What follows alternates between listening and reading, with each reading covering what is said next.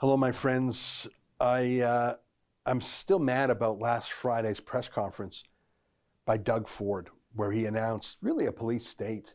I'm also mad at the silence of federal conservatives in the face of the worst crisis since the Second World War.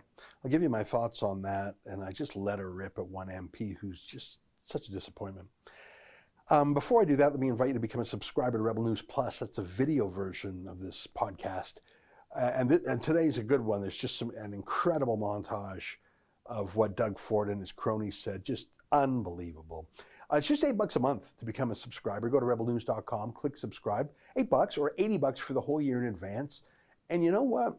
In addition to getting the video version of my show, plus Sheila Gunn Reid David Menzies and Andrew Chapados, uh, who each have weekly shows, you get the satisfaction in knowing that you're keeping Rebel News strong because we don't take a dime from Trudeau. All right, here's today's podcast. Tonight, Ontario lurches from bad to terrible. It's April 19th, and this is the Ezra Levant Show. Why should others go to jail when you're the biggest carbon consumer I know? There's 8,500 customers here, and you won't give them an answer. The only thing I have to say to the government about why I publish it is because it's my bloody right to do so.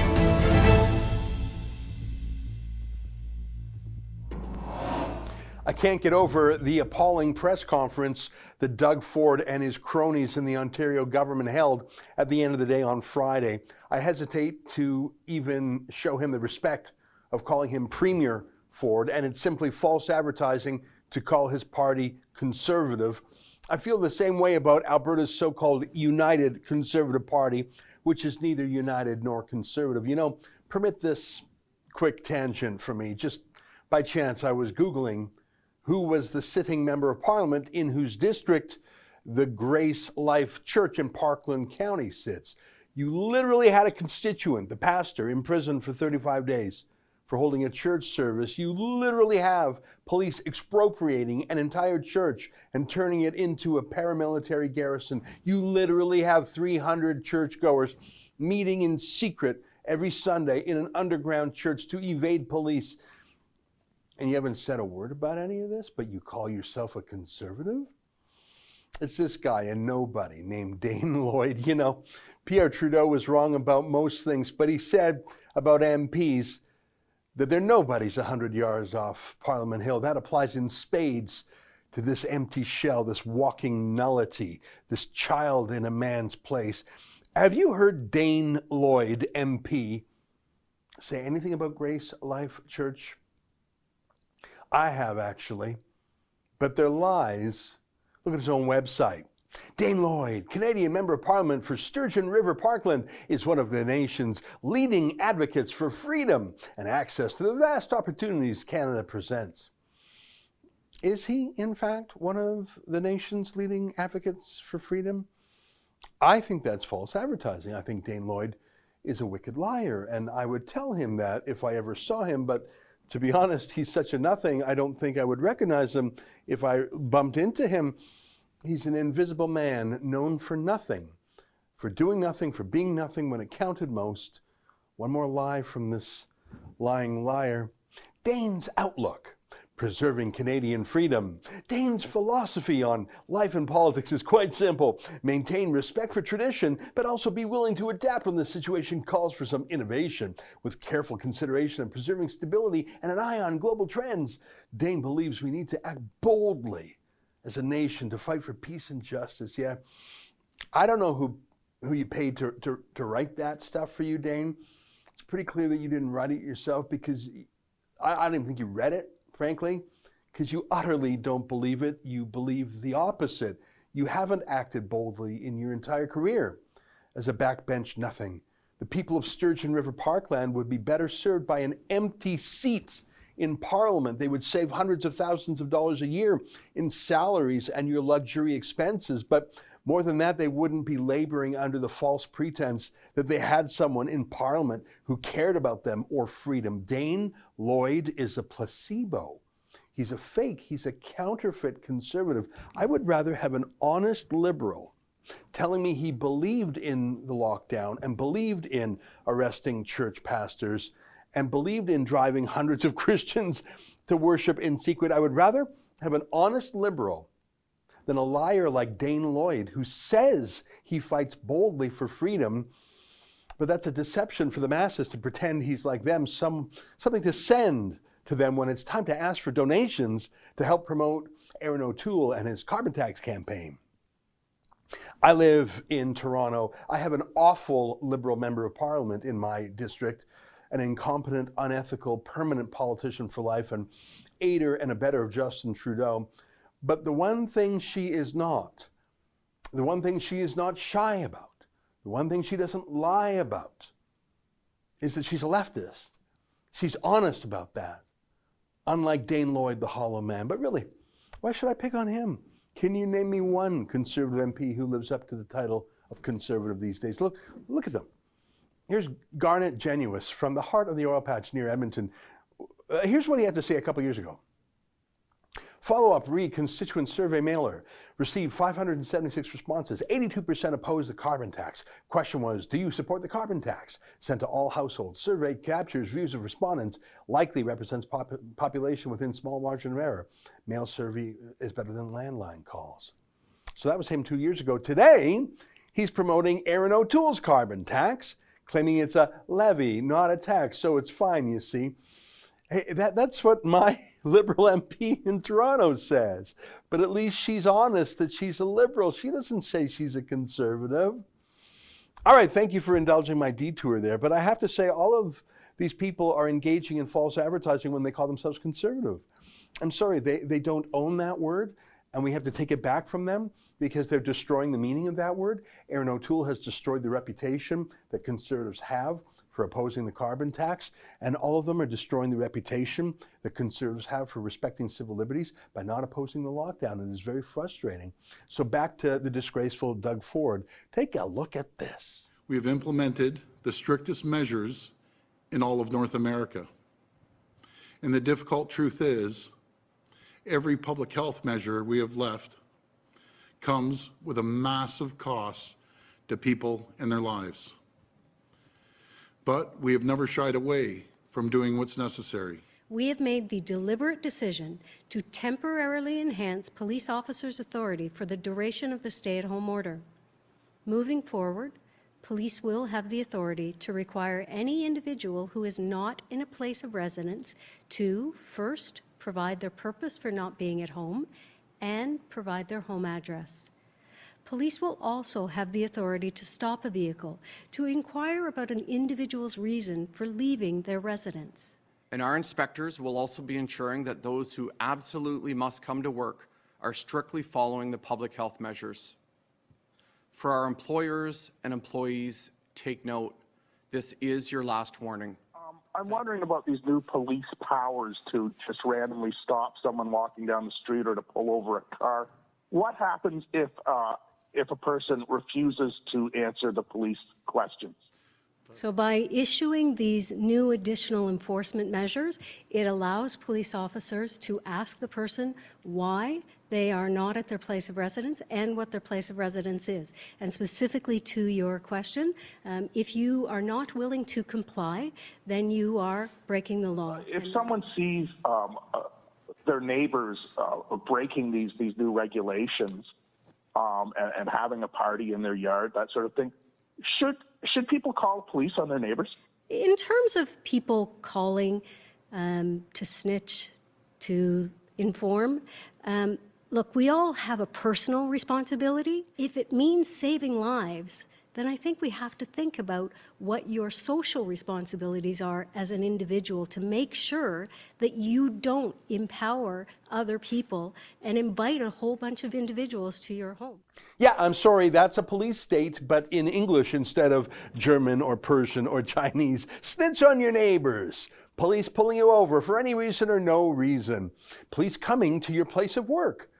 This is your final warning, that loser Monte McNaughton. So, so gross. They have to lose.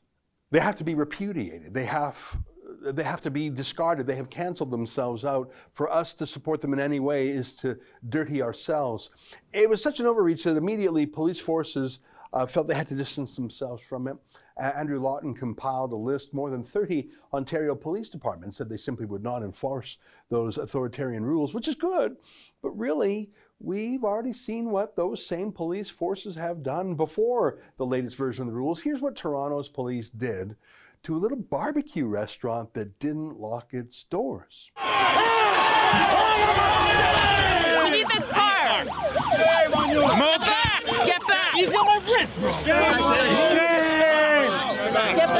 I'm just adjusting these guys. Shame on you, brother! Shame on you, brother! Say something. 100 riot police, and that was before this police state announcement. Here's the same Toronto Police Service attacking our reporters. Oh no.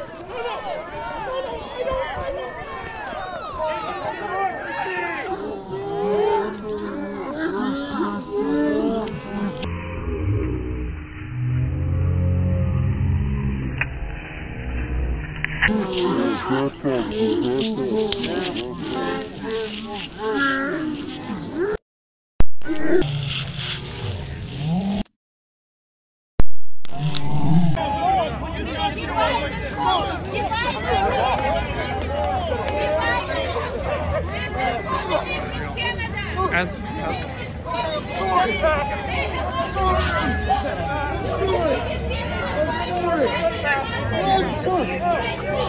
Pass behind your back, you have to.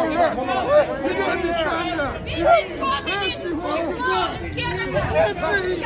created this virus. We're suing them for that. So, yeah, I'm really grateful that Ontario's police won't listen to their out of control premier, but they're still out of control themselves. And a year into this, no one has corrected them. They think this is normal now. No wonder Ford thought he could go this far. I see that a single member of the Ontario caucus that follows Ford, an MPP named Christina Mitas, has issued a mild statement expressing some discomfort with being part of a police state. She didn't quit or anything like that. Now, I would mock her for her minuscule step, but isn't it more than 99.9% of all so called conservative politicians across this country have done? Certainly more than the coward of the prairies, Dane Lloyd, has done. Christina might have sent a letter to her fellow conservative MPPs and leaked it to the media. It's a good letter as far as it goes.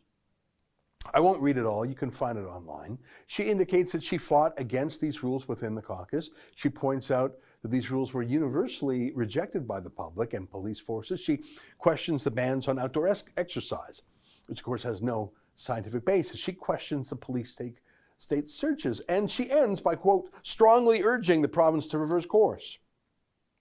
It's been 48 hours since that email was released. And as far as I know, she hasn't been fired yet. But that's the thing about authoritarians. They don't take kindly to dissent. That's why they dissolve parliaments and crack down on reporters. Both Justin Trudeau and Doug Ford, both, neither are conservatives. Hey, one last thing. Let me show you something. Every day in Ontario, 300 people die. Even more are born, by the way. It's the cycle of life in a province of 14.5 million people. Um, out of those 300 people who die every day, 23 die from COVID.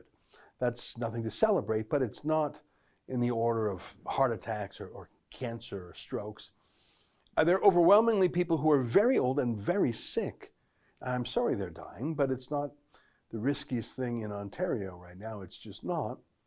But look at this, and the same source here, Ontario's own COVID stats, 90 days ago, the number of people dying every day in Ontario averaged 60, so almost triple. We're, we're, we're down two thirds.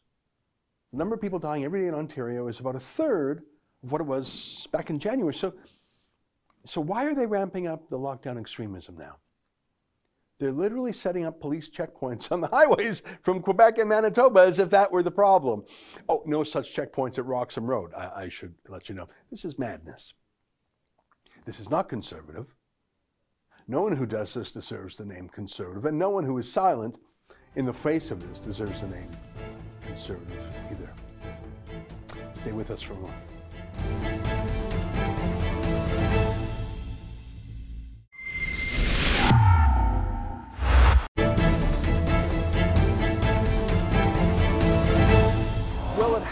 Friday afternoon, when we had pretty much done our work for the week and we put our Friday night show together, but Ontario Premier Doug Ford had an emergency press conference. It had been scheduled for several hours earlier, but obviously there was tremendous quarreling within his disunited Conservative Party, which is to be expected given he is not particularly conservative anymore. It was a shocking and appalling. People use those words too often, but this is one of the times that they really fit. It was shocking and appalling what he said. I'd like to play for you a montage of some of the lowlights of that Friday press conference by Ontario Premier Doug Ford and various members of his cabinet. And I know not all of our viewers are in Ontario and not all are even in Canada, but this is the mindset of not the Conservative Party or the Labour Party or the Liberal Party or any particular party by name, but rather a party that I call the Lockdown Party that believes in lockdownism and that whatever its name used to be, Labor, definitely not for the working people. Liberals definitely don't believe in freedom. Conservatives definitely don't believe in conserving things. They all believe in lockdownisms. Listen to this disgrace. We have implemented the strictest measures in all of North America. And the difficult truth is, every public health measure we have left comes with a massive cost to people and their lives. But we have never shied away from doing what's necessary. We have made the deliberate decision to temporarily enhance police officers' authority for the duration of the stay at home order. Moving forward, police will have the authority to require any individual who is not in a place of residence to first provide their purpose for not being at home and provide their home address. Police will also have the authority to stop a vehicle to inquire about an individual's reason for leaving their residence. And our inspectors will also be ensuring that those who absolutely must come to work are strictly following the public health measures. For our employers and employees, take note, this is your last warning. Um, I'm wondering about these new police powers to just randomly stop someone walking down the street or to pull over a car. What happens if uh, if a person refuses to answer the police questions. So, by issuing these new additional enforcement measures, it allows police officers to ask the person why they are not at their place of residence and what their place of residence is. And specifically to your question, um, if you are not willing to comply, then you are breaking the law. If someone sees um, uh, their neighbors uh, breaking these, these new regulations, um, and, and having a party in their yard, that sort of thing. Should should people call police on their neighbors? In terms of people calling um, to snitch, to inform, um, look, we all have a personal responsibility. If it means saving lives, then I think we have to think about what your social responsibilities are as an individual to make sure that you don't empower other people and invite a whole bunch of individuals to your home. Those are excerpts from a disastrous press release, press conference, excuse me, on Friday afternoon. I call it disastrous because I start with our freedoms as the default. So this was a disastrous assault on them.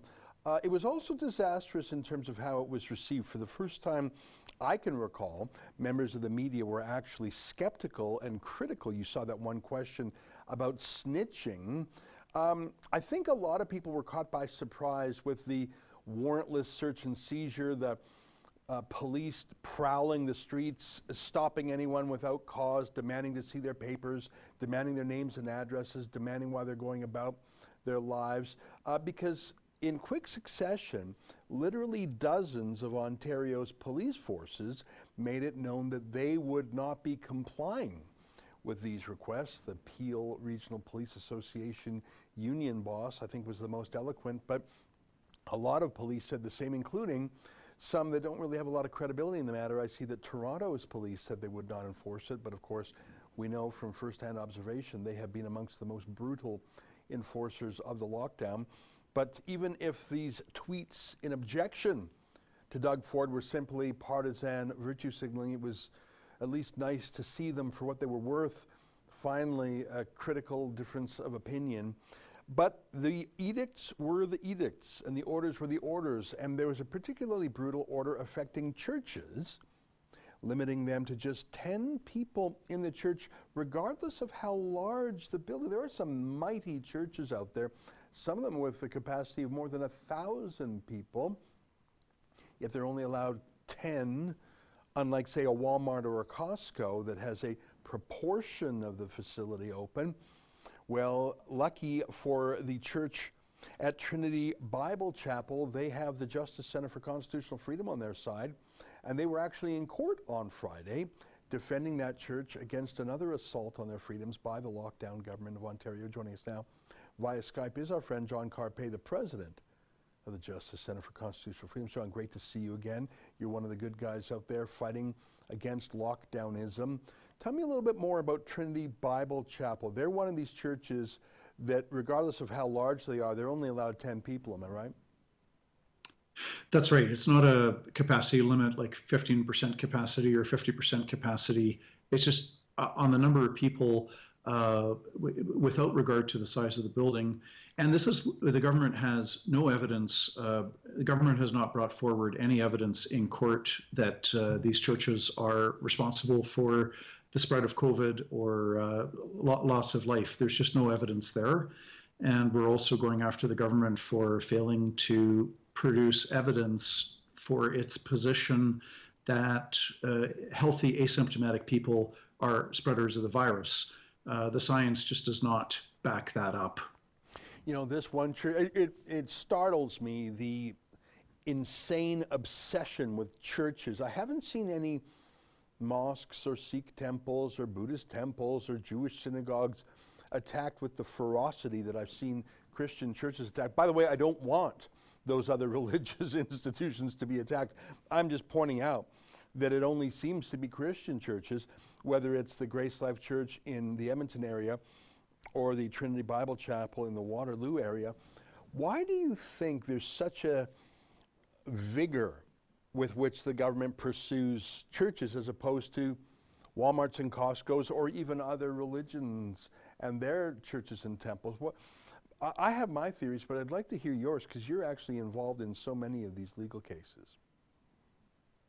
This is part of the, the totalitarian spirit uh, that you know nothing can be higher than the state. And you know, lockdownism, and I, I, like your term, and I think it's apt and accurate and fair to talk about lockdownism, is uh, is an ideology that uh, does not want people to look at an authority higher than government, and we've seen that in uh, in commun- communist uh, Russia in the Soviet bloc for many decades, from 1917 all the way through to the early 1990s. Uh, we've seen it in Franco Spain, Mussolini's Italy, Nazi Germany, Pol Pot's Cambodia, uh, Communist China. Whenever you have a totalitarian ideology, the government can't stand anybody, be they uh, Christian, Jewish, Muslim, whatever, anybody that looks to an authority higher than the state. So the this is part of totalitarianism is that you submit to the government. The government is the highest authority. The government holds out a great cause, and currently that cause is you know so-called saving lives, uh, which of course lockdowns don't do that, and the evidence is not there to support it. But this is all about saving lives. Therefore, we're going to take away your freedom of association, your freedom of worship, uh, and a, one that's being particularly ruthlessly targeted is your freedom of peaceful assembly.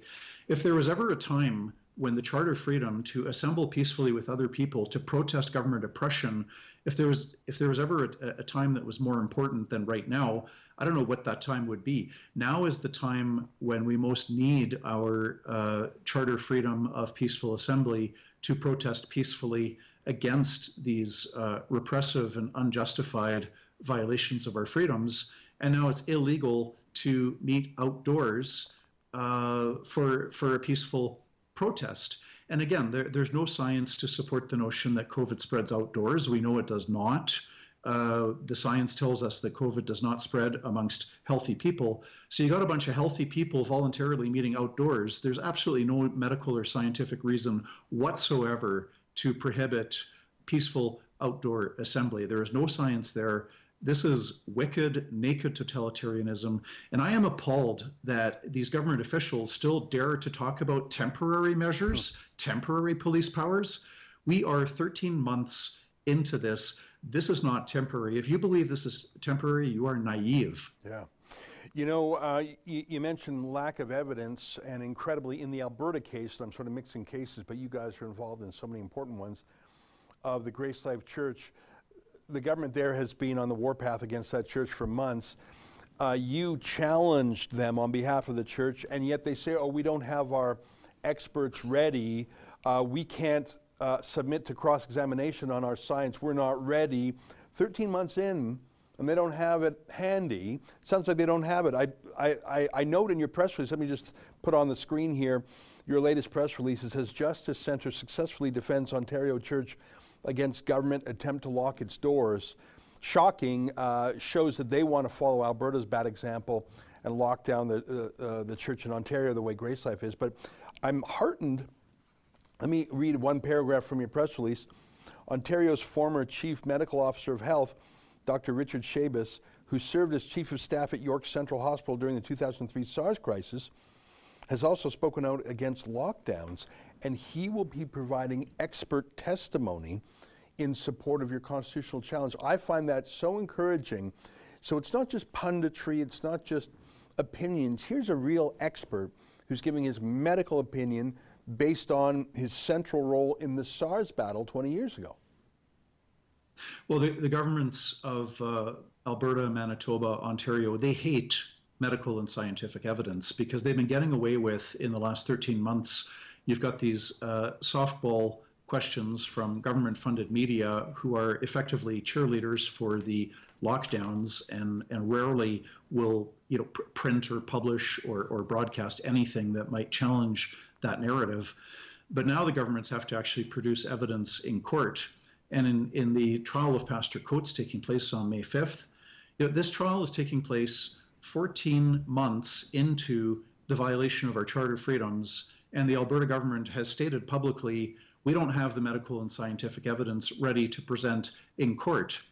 That tells you everything you need to know because you know, and i understand in litigation, okay, you might you might need a week or two uh, for something that's been going on for 13 months. If these measures were based on science and based on medicine, it should not take longer than a week or two weeks, uh, even three, four, five, six weeks.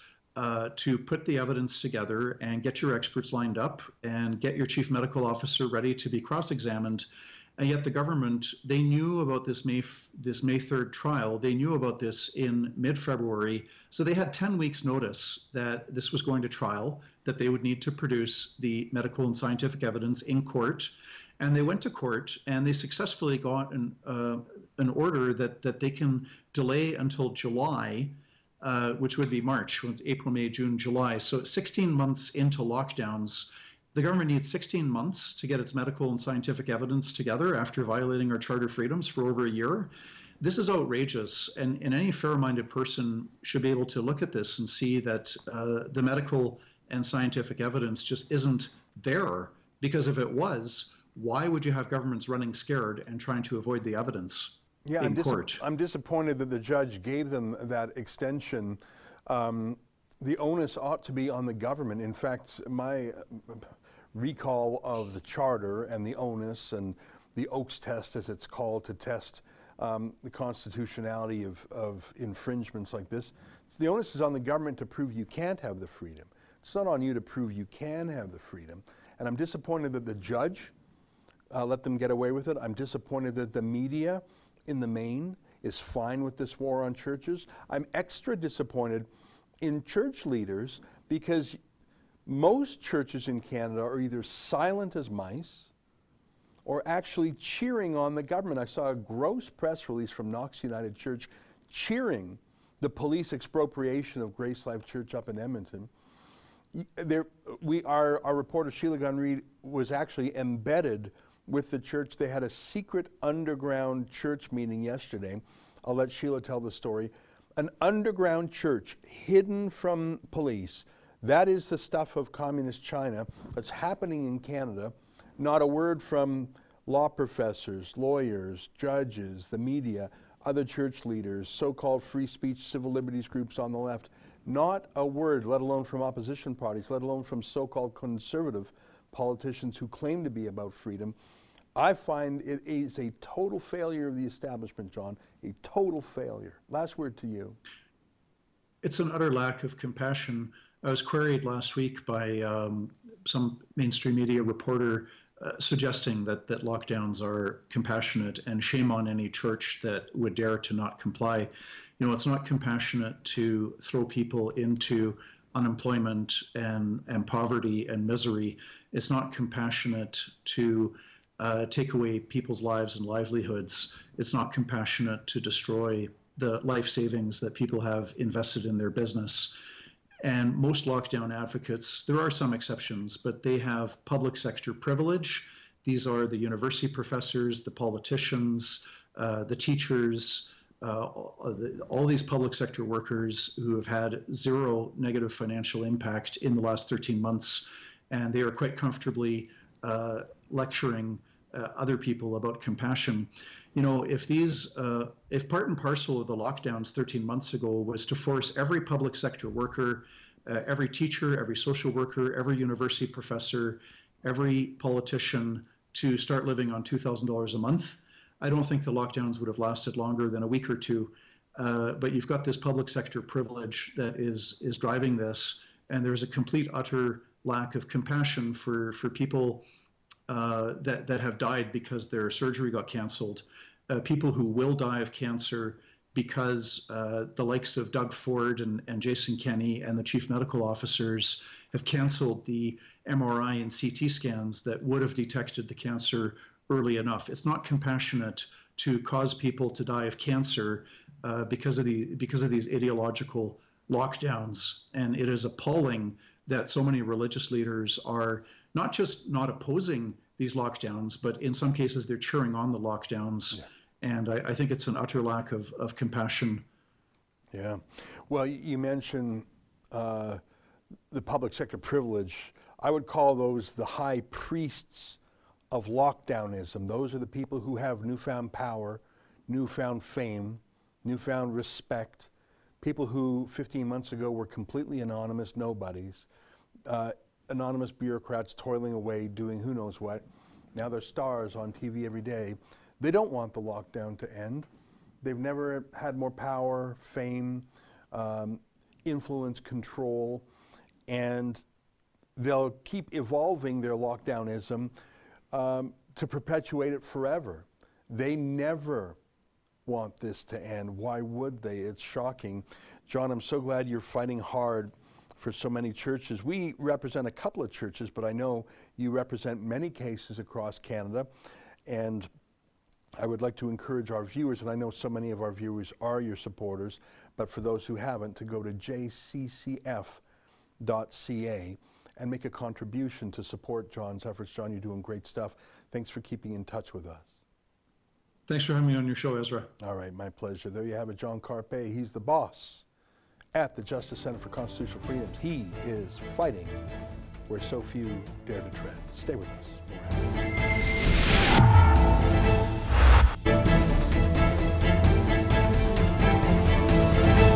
Hey, welcome back. Your viewer comments. Deb Wilson says, is O'Toole perhaps getting some kind of deal to lose in the coming election?